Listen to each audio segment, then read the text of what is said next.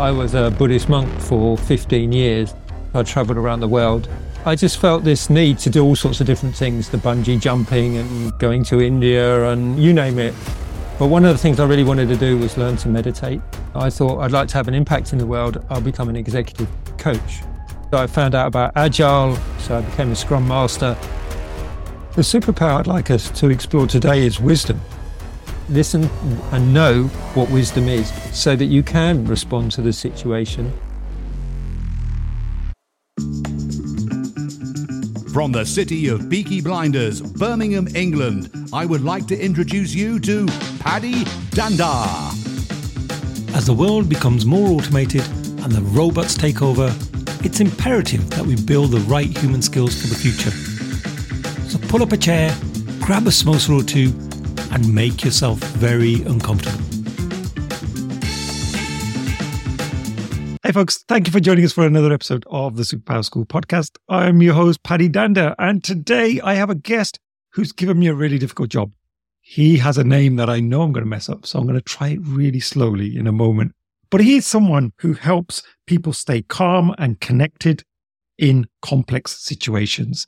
And I'm going to get him to explain what that means fully and what he actually does for a living as well in a moment. So I'd love to welcome our special guest today, Amaranatho, to the show. Hey, Amara, how are you doing? I'm doing good. Hi, nice to see you, Paddy. Lovely. Yeah, oh, really lovely. Only you and I know how many takes that took, so that's our secret. Oh, superpower. Oh, well, Superman would never get your name wrong, would he? So... Amma, I'm gonna I'm gonna call you Amma for the rest of yeah, the episode. Yeah, that's fine. Will, absolutely. Yeah, I will absolutely make an idiot of myself. So I do apologize for not getting your name correct. That's why I call myself Paddy, because I get my actual name wrong all the time. So Amma, would you like to tell us a little bit about your background? Yes, I'd love to do that. So my background is that I was a Buddhist monk for fifteen years. And in my life, I've done actually everything backwards. So I actually, I started off in the computer industry at a very young age in parallel processing. And then I went to university to study artificial intelligence. I traveled around the world. And during that time of traveling around the world, I just felt this need to do all sorts of different things, the bungee jumping and going to India and you name it. But one of the things I really wanted to do was learn to meditate. And I did a meditation course, and it had such a sort of profound effect on me that from that time onwards, I decided I wanted to become a Buddhist monk.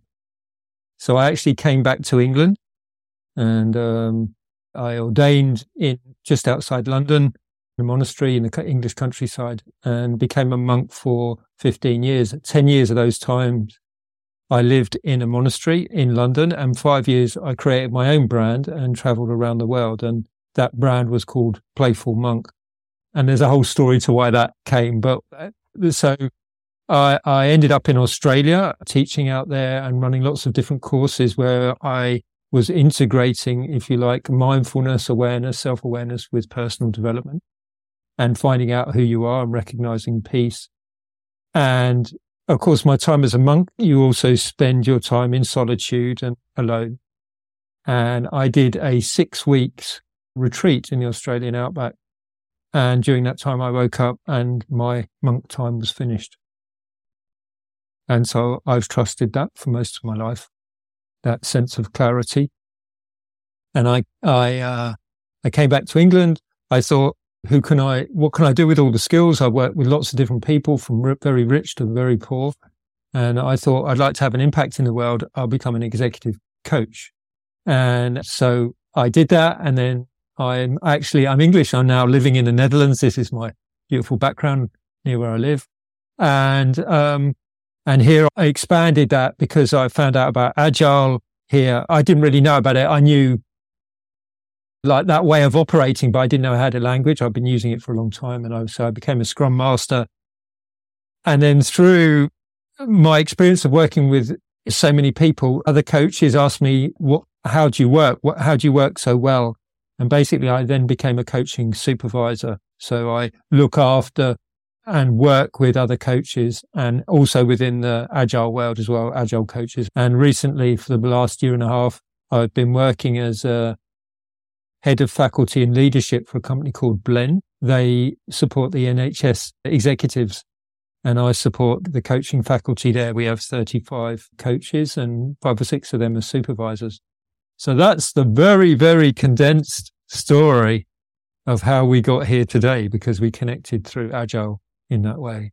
Oh, um, fantastic. I was going to say, Amma, is there anything you can't do? Because you've got this human side and yet you've got the tech side as well. And it sort of, you brought it all together, which is kind of interesting. Not many people have all of these different aspects, I think. No, and that is good that you say it in that way, because the I went to university and I studied artificial intelligence. And that's actually what happened to me. It was that I was involved in tech. I was involved in parallel processing and all of that side of it. But there was a human element missing, and I wanted that human element. And then studying artificial intelligence, of course, brings those two things together. If you want to make computers like humans, yeah, you have to understand who you are. And so actually that was the sort of trajectory, because of getting me to understand who I was. I needed to understand my own emotions. And I, under, I needed to understand how I worked. And so I have brought those two things together. And in the world of A I, which I see is quite still quite limited, the lack of, we were told that introspection doesn't work. And yet I spent a whole chunk of my time introspecting, not just looking at the fluff in my navel, but actually understanding the nature of mind. So this has been really helpful when I'm working with people in tech, because I can bring those two elements together. If I could think of a guest that epitomizes the philosophy behind this podcast, like you meet that brief perfectly just from what you've said there in that background. And so that brings me on to, what is the superpower you'd like us to talk about today on this episode? The superpower I'd like us to explore today is wisdom. The reason for that, thinking about that, is there's so much talk today about this Chat G P T and how brilliant it is. And I've used it myself, like yourself. And I found it amazing. It's really extraordinary what it can do. But anybody from an A I background will know the wisdom is not in the program itself dishing out the data. It's in the user and the person that programmed it and the way it was programmed. Not the data sets, but actually the way that it was formed. That's where the wisdom is. And you can see how clever people have become in using Chat G P T. It's extraordinary what people have done through their own wisdom. But the wisdom I'm really talking about is the ability to know yourself, know thyself. And this is, as a leadership coach, this is the priority. Can you know yourself? When I think of wisdom, I think of someone who has lots of worldly experiences, and yes, so they can bring those experiences to the table, and in challenges that they face, they can then make better decisions, maybe. Is yeah. Your definition? My one goes a little bit further, and it is really the ability to know your yourself fully, all the ins and the outs, because how do you make those decisions?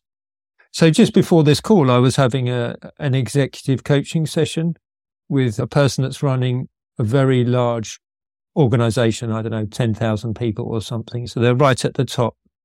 And we were ju- just exploring what it's like to be at that level, a C E O at that level, and, and a sense of how to delegate, how to make effective decisions, the stress that's involved with those jobs, and how to listen to oneself and listen to that insight, listen and know what wisdom is, so that you can respond to the situation, not out of habit, not out of social pressure, not out of cultural pressure, but this sense of really deep knowing. And of course, my experience as a monk has allowed me to, to know what that is for myself, and then help other people to also recognize that for themselves. And it's not that it's a, you need to be in a special situation. You don't need to be in a monastery, but you do need to have the ability to listen and know yourself and really slow down and see what arises out of one's mind.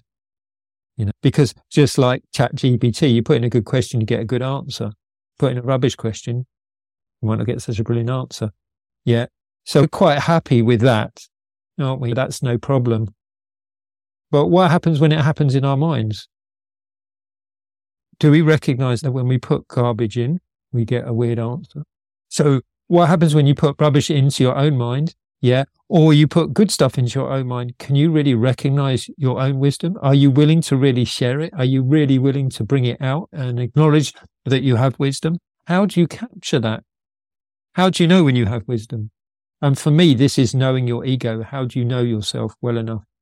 How do you know all the facets of your stuff, of your personality, so that you can really trust, trust yourself? When you're in a leadership position, you have to know that, because otherwise you'll be influenced by everybody around you. Oh no, do it this way or do it that way. And of course, one has to listen. One has to receive all that information and also ask other people's views and make it collaborative. But in order to do that, you have to know your biases. And one of those biases is like the subtraction bias. I don't know if you know that one, but it's a really interesting bias, which is that rather than adding things to the situation, we rem- we can remove things from the situation. So we take away things. So what would it be like to take away, say, working too late, right? Rather than saying, oh, I need to do more. You see, what would happen if you just give yourself a little bit less less work time so that you can spend more time to reflect and inquire, what is it you would like? What choices would you like to make? Rather than being one meeting to the next meeting to the next meeting. And this is one of the sort of the leftovers maybe from the pandemic, where we go from one meeting to the next meeting to the next meeting to the next meeting. Yeah, but why? Who says we have to do that? Can we pause? Can we notice? Can we see what's really needed in that situation? Is that meeting really needed? And this whole thing in Agile, isn't it? The whole thing is about people over process. So do we lean too much into the process? Forget about the messiness of people. People are messy. It's complex, isn't it? Emotions. How, how dare they be so messy? Yeah, exactly. How dare they be? Yeah. Yeah. I'd be really keen to know from your experiences as a monk. Obviously, I can't even fathom the sort of things that you've learned about yourself and about life going through that experience. Could you give us a snapshot of the sort of things that you came to realize having gone through that experience that has now helped you, I guess, discover these things? Because the average guy in the street, or the yeah. ag- average woman in the street, if I say to them, we're going to record a podcast and uh, we're going to talk about something human-oriented, I don't think many people will come along and go, let's talk about wisdom. So obviously you've been informed about that topic based on those experiences that you've had. So I'd love yes. to kind of know what's influenced that. And if you could give us some insight into that world. There's one story that comes to mind immediately, and I'd like to share that. So I've done lots of meditation retreats, but when I, and in the monastery, I got this opportunity to do a three month silent retreat. So it was in the Norfolk countryside, in a farm, no, no neighbors, nothing. So it was a very remote place. And I was brought food once a month, and, and I was cooking for myself. We only, you don't eat after midday. So you just have a, one main meal and breakfast. And I don't know, maybe I was in a few weeks into the retreat, right? And I was in the kitchen and I was, I was cleaning up the pots and the pans after I've eaten. And I heard this voice say to me, you didn't clean the pots and the pans very well, did you?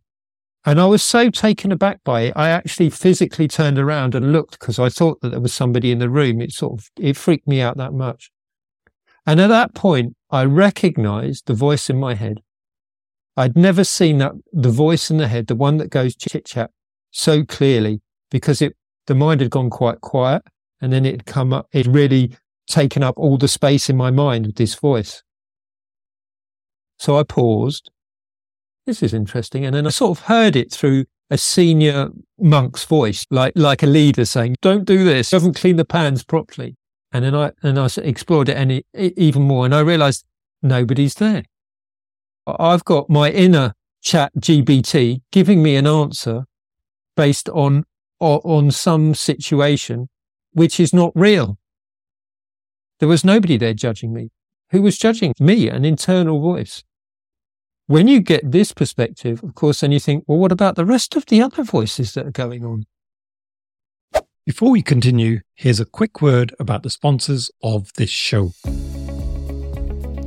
So you execs have decided to go through a big transformation to change your ways of working. They've restructured the teams, invested in new tools and techniques, but there's one small problem. How do we measure our improvement consistently across the organization without falling into the trap of relying on what we call vanity metrics? Yup, those K P Is that look great on paper, but just aren't very useful. I want to introduce you to Comparative Agility. It's the world's largest continuous improvement platform. They've gathered over four million data points from thousands of organizations so that you can benchmark your maturity against the World Index or compare yourself to your industry. They have a wide range of different surveys covering topics such as business agility, psychological safety, DevOps, employee engagement, and many more. What makes these surveys so valuable is that they've been written by respected thought leaders who are experts in their field, such as Mike Cohen from the world of Agile, all the way through to Doctor Amy Edmondson. So whether you're a coach, team manager, or a transformational leader, be sure to check out Comparative Agility to help implement a culture of continuous improvement. Best of all, you can test drive the platform completely free. To find out more, check out the link in the show notes. Now, let's get back to the episode. And then I started listening to the other voices, and I had lots of them. So you can hear this as, oh, he's a bit crazy. He's got all the voices. But this is actually, I think it's the other way around. When we don't know our voices and we don't know our inner wisdom, we're led by anything. We're led by any bit of data that comes into our mind. Go left. Why? Go left. Right. Do this to the team. This, I don't like this person. Why? Well, I don't. He's from this culture or that culture, or he has this social, but you know, so this ability to stop, be with the voices in the head, yeah, allows you then to let all of those voices go, to, to have them in their place, to get to know yourself really well, and then to let wisdom just come to the surface. I often think of that Merlin, where, he, where you see that point where he brings the sword through the water. It's very quiet, and then a sword comes through the water, and it, you've seen it in some of those films, right? That for me is wisdom. Like there's this, just this maybe set of words or thoughts or picture or something, and it just comes to the surface, and one recognizes that. And there's such a beauty to that. And you know it. You know it in your heart. You know it in your being. And I don't think there's anybody that really hasn't had that. I honestly believe that. We may not have had it. We may have only had one, or we may have only had it for a short time, but I think we've had that. And so in the monastery, you sort of cultivate that. You cultivate that quality of listening. So when you can be comfortable with yourself in that way, of course, that helps you to be able to listen to other people. If you can listen to yourself, if you can also listen to other people. And so I've worked a lot with using and helping people to be with silence. You know, I've run so many uh, workshops now on, it's called What Happens When Nothing Happens, right? Around learning to use silence so that you can hear what's going on, N- not just uh, with your hearing, but with all your body. It's this generative listening, it's called. It's Otto Schaumer has done these different levels of listening, and the deepest level of listening is the one where we use all our senses, not just our ears. And so there's so much, so much data, rich data we can pick up, which we can put into our internal G P T and get some pretty good answers. And then we can, and then ultimately we can let go of the whole machine, of course. And that's where peace is. Peace is in the center of that. So depending where we go in our journey, I mean, not just here, but I mean, it, it, when I'm working with my clients. So sometimes it's the more normal executive stuff. How do I work with my meetings and delegation and all that sort of stuff? And then the other part is all mindfulness and how to be self-aware. And then the other one is ultimately, how do you recognize peace? That how, do, why is staying calm and connected? So it's easy to say calm, right? And often, in the mindfulness world, we stop at calm. But when I was trained as a monk, calm is the starting place, not the end place. It's the place where you can start to recognize. So the connection is that you want to bring your calm out to other people. So you connect to yourself, and then you connect to other people. And if you connect to other people, that's impact. That's how we all want results in some form or another. There's different ways of doing that. My one is through a sense of calm. Now, usually people interpret calm as just, oh, well, it, Amaranatho, he's all even. Nothing affects him. But that's not true. That's not true at all. I have my ups and down days. I'm, but my way of responding to that is very different. It's very different. I'm just fascinated. Even just listening to you, Amar, I don't think I've ever had a guest where I just don't want to ask any questions and just listen, because there's just so much deep wisdom coming out here. So it's a really tough interview for me, not in terms of in a bad way, but as in there are moments when I just want to dive in, but I don't, because I am listening and I want to listen. So it's yeah. kind of interesting how that dynamic works. It is. So tell me, if you did dive in, what would you ask? I think my immediate reaction was, I'm just so fascinated by the lifestyle of a monk. Like, how do you develop these superpowers? You mentioned you've kind of gone through that experience. Is there a almost like a program that you have to go through? And if somebody wanted to try some of this at home, is there a set of mini activities even that I could start doing to practice some of this? Okay, so pe- people, of course, have asked me, and they asked me even at the monastery. I ran these family camps, and people started asking me, how did you do that? They were very successful, and I ended up running teenage retreats and young people retreats and so on out of that. And I had to work, in some ways, I had to work out what I was doing. But one of, I mean, one of the reasons was I was actually in supervision myself. So I had a psychotherapist supervisor supporting me in the work I did. And then I, I had this strong inclination about play, that play is really important for learning. And the research backs this now. I mean, there's tons of research which says play is the best way. And of course, Scrum and Agile has this as a key thing, it, to have those types of exercises to do that. So when I sat down and started to think about, well, what do I actually do? Uh, I came up with a framework, right? And I, it was called the Playful Monk approach. And so the first one is a bit like what we did. We just started, which is we co-explored together. Like you ask questions, I, ex- and we come into relationship. Yeah. So that's the exploration part of it. The willingness to really, yeah, explore, ask a question, see where it goes. It might not always be right. It's as in Agile, it would also be sort of safe to fail. And then the second one is play. Like, how do you make that playful? How do you do that? And one of the one of the ways I found play to make it work is you have to use your body, not just your mind. So we have a lot of games, we have a lot of play exercises which are with the mind. But if you look at a baby, doesn't need any of that. A baby takes a foot and explores it and plays with it, and oh, it's back again. They don't know it's even there yet, all of that. So it's that playful attitude of using the body. And then when we bring explore and play together, what I found is you need to be super kind to yourself. And the reason for that is because it can go deep, and it can go deep quite fast. And so my third thing is love, is how can you bring kindness to yourself? And of course, when you feel love, you feel abundant. And so you want to share because you've got enough. So that is that there's a side kick to that as well. So love gives you the ability to share, you know, both to yourself and then to others. And when you bring those three things together, you develop or recognize presence.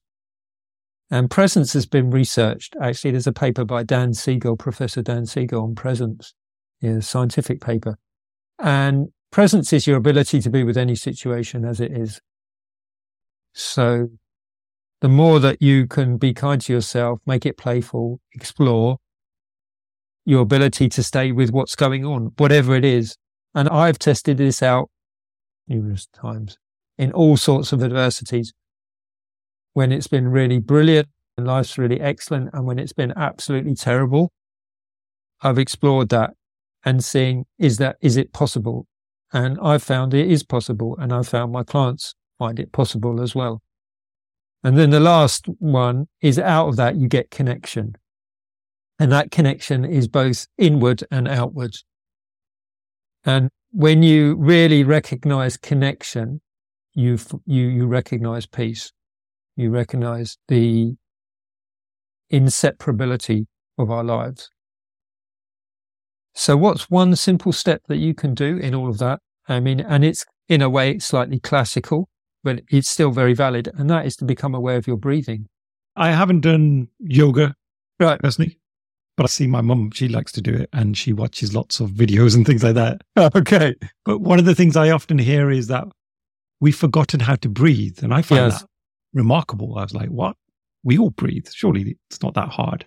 But yes. do tell us more. So the way that we breathe connects to our physiology. So if you just think about a slightly nervous situation, yeah, then immediately the breath can go, right? And what that does is it reduces blood to your front part of your brain. So you can't think.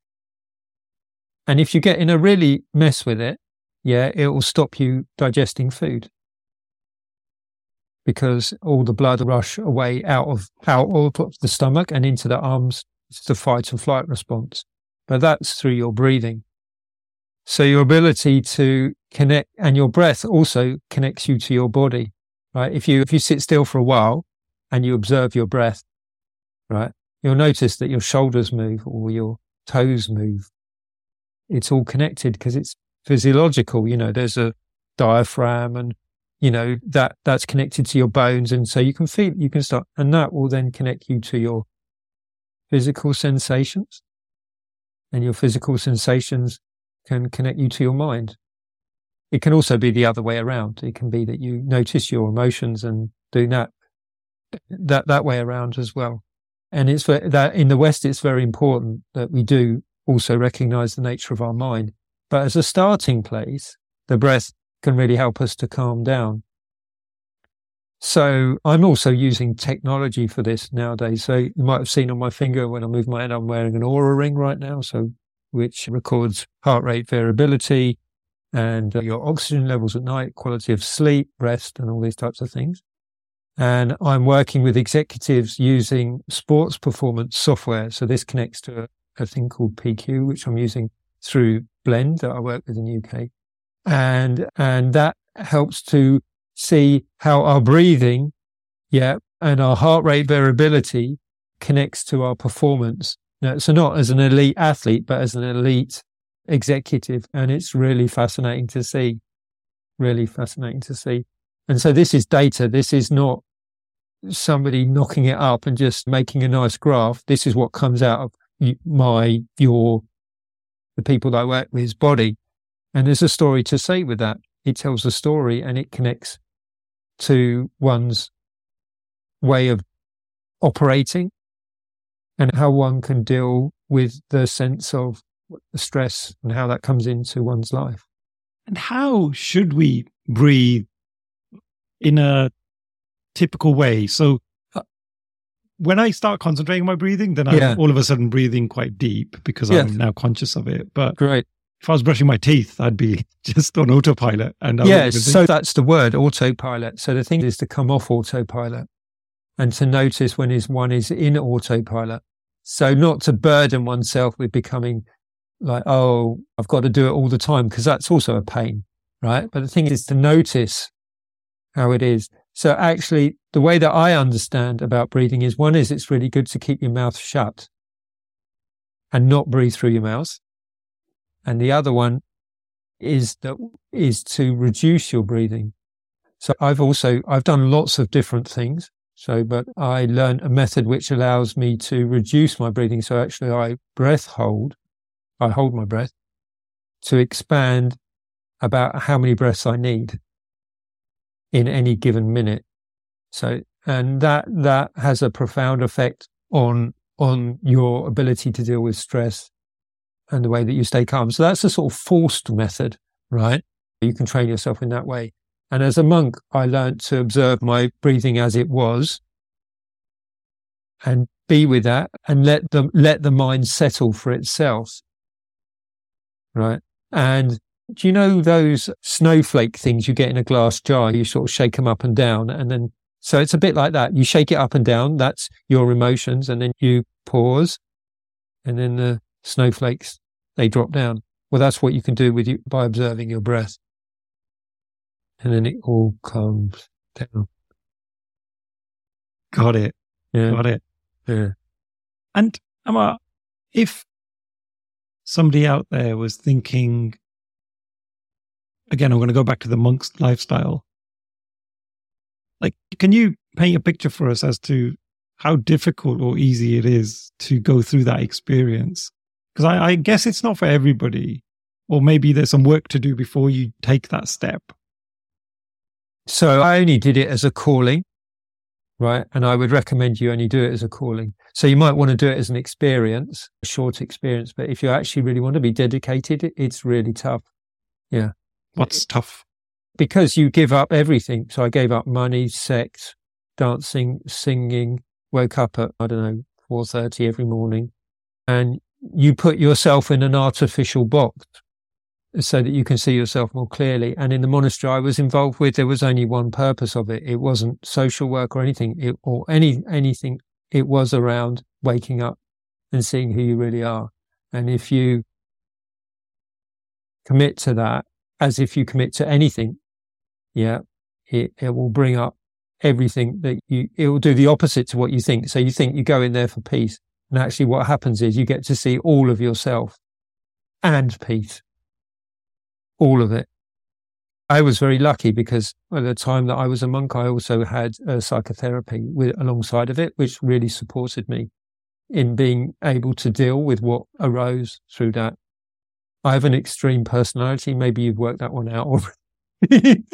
But it's also sort of the people that I work with. I work with really fast thinking, talented, creative executives. That, like, a lot of my executives are like mar- marathon runners or that type of stuff. And they work at such high speed that they need somebody to meet them at that speed. But that's, my training has been a bit like that. Not that one has to live that. And I don't live that life style now. I, I'm in a relationship. I eat in the evenings. I do like dancing and singing as well. So it's it's not an exclusive. I and I've you don't need to be in a monastery to do these things at all. I happen to have I happen to get attracted to that lifestyle, but you don't have to. You anybody actually can do it if they're willing to really explore. And really willing and curious enough to see, why am I here? Why am I on this planet? What made you then step out of that lifestyle? So this sort of goes back to decision making in a way. So I joined the monastery through a very strong calling, like literally grab my hair, you're going to the monastery. And I left the monastery, I left the monkhood with the same clarity. And I, it, this is where it relates to wisdom, which is, wisdom for me is knowing, not thought, not clever words, but knowing. And when you know, that's it. And can you really trust that? Can, are you really willing? Doesn't matter what the outcome is, because the outcome for me was not good in the beginning. Like I, did, I was in Australia, I had a religious workers visa, and I had to leave within, after I disrobed, three weeks.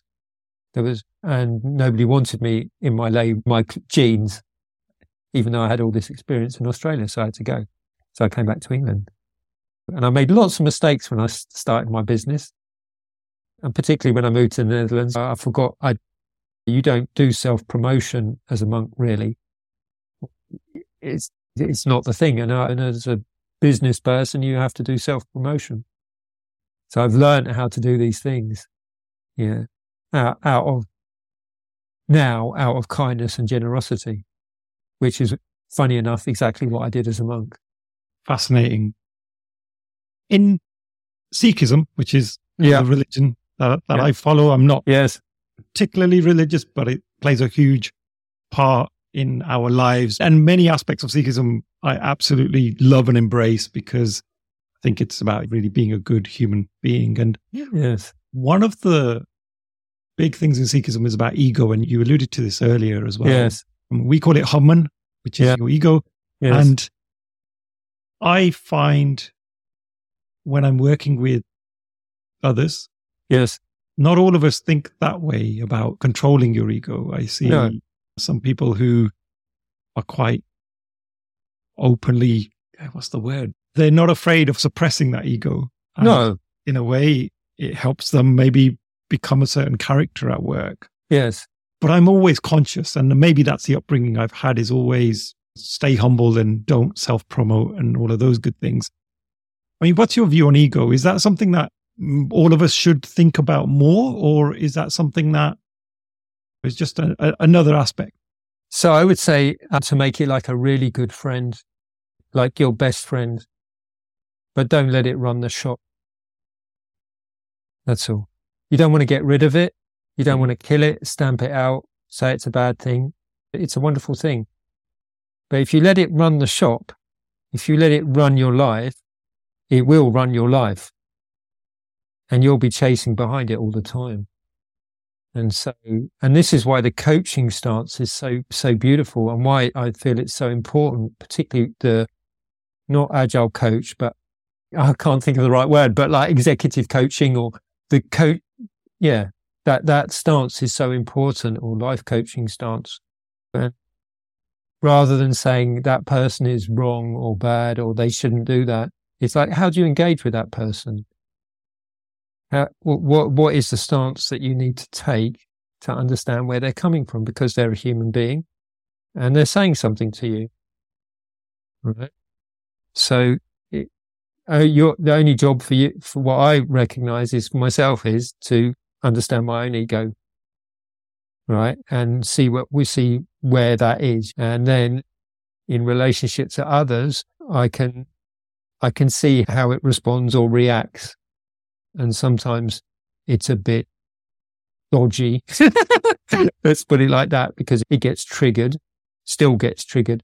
But my capacity to observe that, and with the people I work with, is very high. So I, I choose not to do that. And and so you know, it's good to really understand yourself. And uh, ego is just one part of who we are, but it. And there's a lot of other parts there. There's a lot of other parts.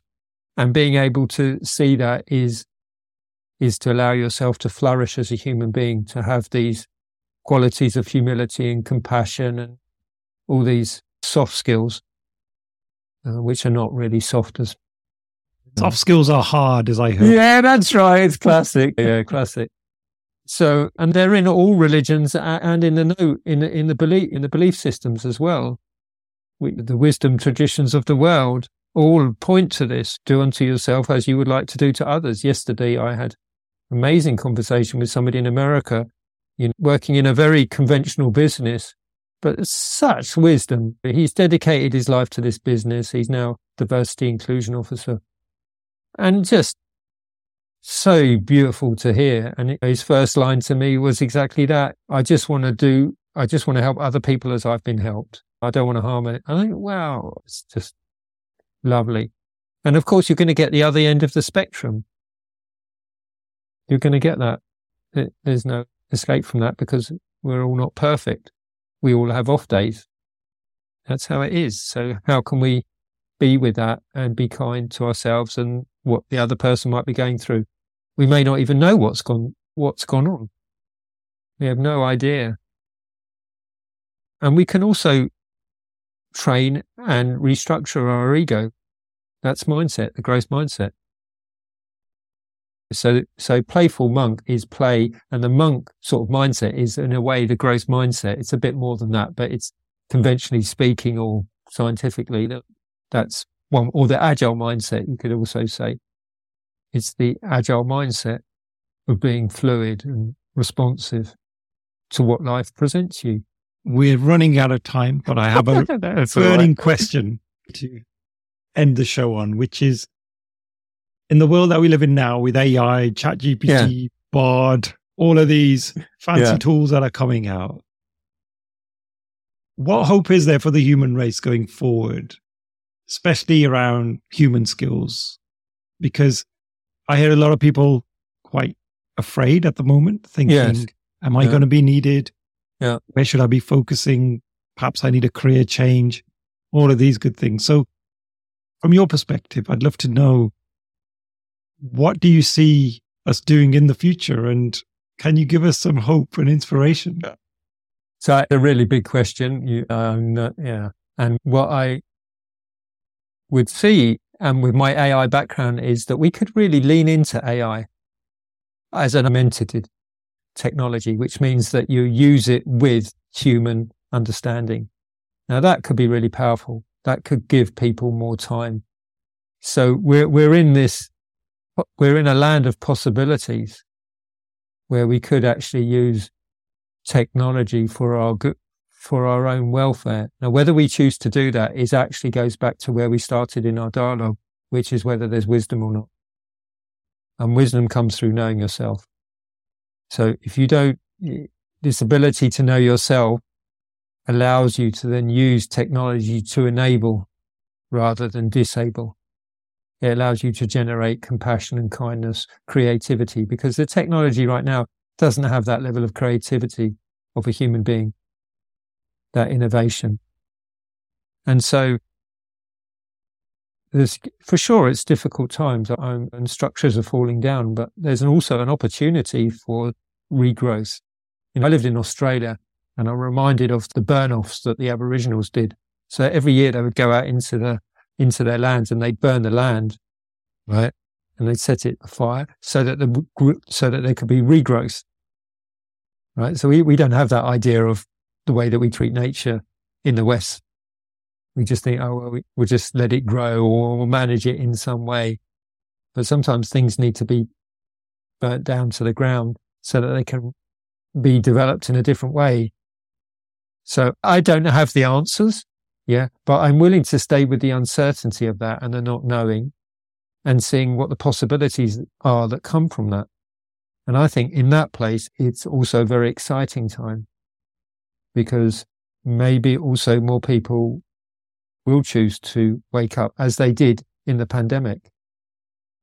Many people for the first time decided, I don't want the two hour commute anymore because they had the time to reflect on it. And self-reflection, this ability to listen to oneself, is key in this. Wow. And thank you, because that's the way I've been thinking, but it's good to hear other people also thinking that way, especially those opportunities that this can bring.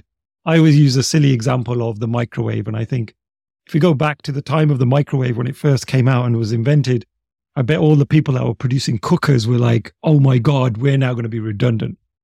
But actually what's happened is we like to use a bit of both, and one thing will never replace the other. It's sometimes a case of, you know, leading into the thing that you need at that time and making your life easier in some ways, but yet you'll still find value in doing things in a more traditional way as well. So yeah, I hope A I also brings this out in people. And you mentioned there about perhaps it's going to make our lives easier if we do all the stuff we didn't want to do before through A I, and then let's focus on the good things and let's focus on... Right. And imagine what we could do with our time in terms of connection, of society build. I mean, art is so important for our society. It's not just their pretty pictures on the wall. It's the way that we've generated ideas. I mean, Dave Snowden talks a lot about this. So there's lots of things that we can do. And my life and time at the monastery really showed me that. Now I'm in a different stru- you know, now I'm in a different system. So I'm like, and part, partly like everybody else as well. And it's like, how do you use that form? How do you use it skillfully? Yeah. So that you, so that there's a possibility for everybody to have a bit of the cake. Really? Perfect. Well, Amar, we're out of time and I just want to thank you so much. It's been fascinating. I've certainly become a little bit wiser than I was at the start of the conversation. So thank you so much. Thank you very much. Thank you, Paddy.